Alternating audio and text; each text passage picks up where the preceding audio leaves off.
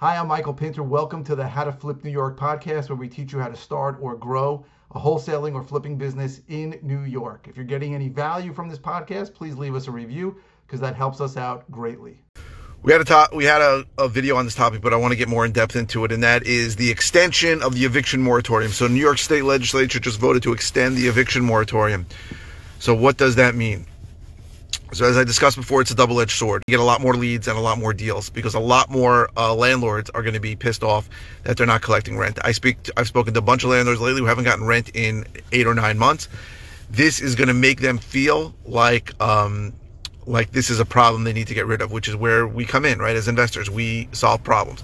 So if you have a situation, if you have a house that you have not been receiving rent, but you have to pay a mortgage on, or you have to pay ta- and or you have to pay taxes on, you have to pay expenses on, um, you are going to feel like this is a big problem that you need to make go away. And no retail buyer is going to buy a house that's occupied, right? I don't know why people don't understand that, but most retail buyers will not buy a house that's occupied. They don't want to deal with evictions. And even an investor, most investors won't buy an occupied property because they don't want to deal with evictions or they feel like, you know, it's certainly not a non-paying tenant. So, so this means this is going to be more deals, which is good.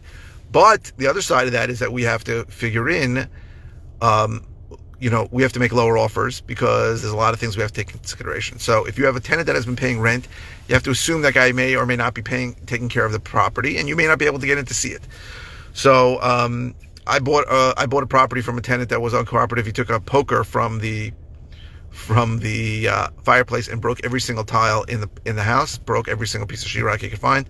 That could happen.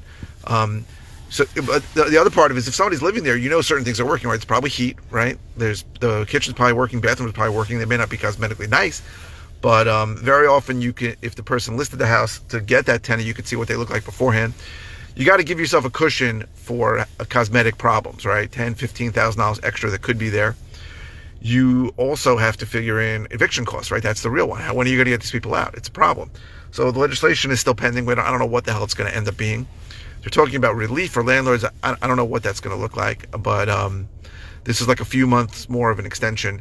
Uh, my uh, I buy a lot of occupied properties. When I do, the first thing I do is go to try and get in touch with a tenant.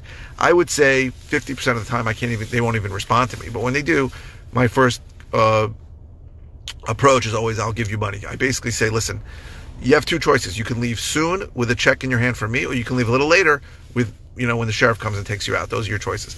The problem when the legislation is fickle and changing and uncertain, like we have now, is these people sort of feel like, well, maybe there'll be an extension for four years. Maybe when the new administration comes in the White House, they're just going to, you know, not let anybody evict anyone for four years. People don't know.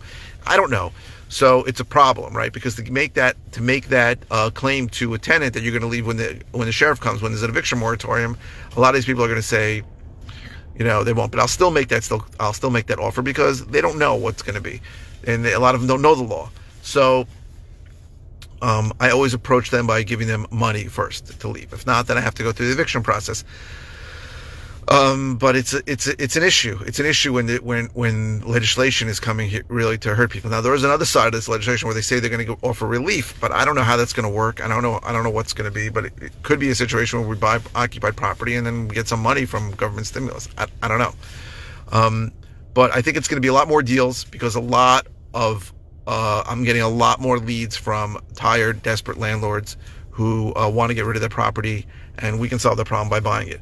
But we got to figure in, you know, we got to figure in, you know, usually I figure worst case scenario. we don't know what the worst case scenario is now, but you got to give a big cushion. So I'll give a number and I'll say, listen, if you can get a tenant out, I'll give you a number that's probably somewhere near what they want, assuming I can pay it. But then I'll give them a number like thirty thousand dollars less, um, under current circumstances, if the tenant's there. So they may not like that. They may not be able to pay it, but I'll say, you got to understand my position. I don't know when I'm going to be able to get them out. I don't know how much it's going to cost to get them out. Um, the courts are going to be inundated with eviction proceedings when this whole thing ends.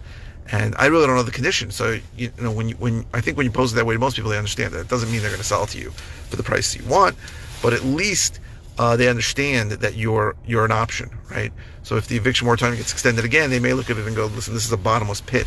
This property, I need to go to uh, this investor and get rid of it because I may just have to keep paying every single month and not get any money back." So you you have to show up as the solution to their problem. Um, doesn't it doesn't always work. Um, you know, it's it's an it's a numbers game. You got you got to do a lot. You got to deal with a lot of leads, a lot of situations. You got to make a lot of offers. But I think this is going to increase the amount of uh, leads and deals that we that we get as investors, because there's going to be a lot more people that are renting uh, that are that will not take it anymore. Also, there are going to be tenants that look at this and say, "Why have I been paying rent? Somebody can't kick me out. Let me just let me just roll the dice." So, um, and also as a landlord, you need to be on top of your tenants. So, um, and make sure that they understand that you know they, they need to keep paying. Um, but uh, as investors and buying properties, I think this is going to be good for us. Just you have to factor in the additional and unknown expenses when you make the offer. I hope this was helpful.